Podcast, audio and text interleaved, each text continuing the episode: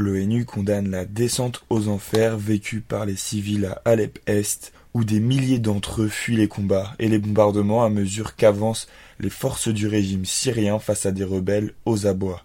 Alors que le régime du président syrien Bachar al-Assad semble proche de sa plus grande victoire depuis le début du conflit en 2011, une réunion urgente du Conseil de sécurité de l'ONU, réclamée par la France qui dénonce une catastrophe humanitaire, se tiendra ce matin à New York, selon les diplomates.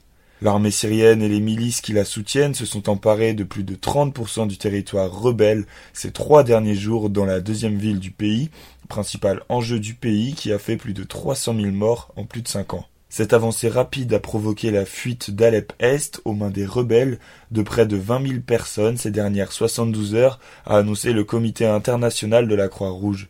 Cet exode s'est poursuivi mardi, selon l'Observatoire syrien des droits de l'homme, qui a fait état de combats dans plusieurs quartiers. Dix civils ont été tués par un bombardement dans l'un d'entre eux.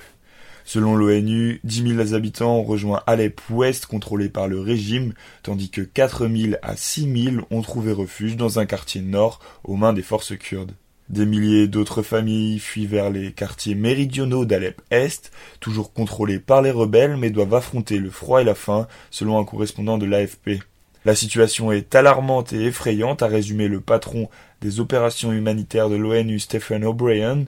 Outre l'intensification des combats au sol et les bombardements aériens aveugles, plus aucun hôpital ne fonctionne et les stocks alimentaires sont pratiquement épuisés.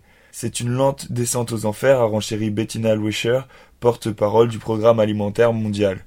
Le ministre français des Affaires étrangères Jean-Marc Ayrault doit recevoir aujourd'hui à Paris le président du conseil local d'Alep, Brita Haji Hassan.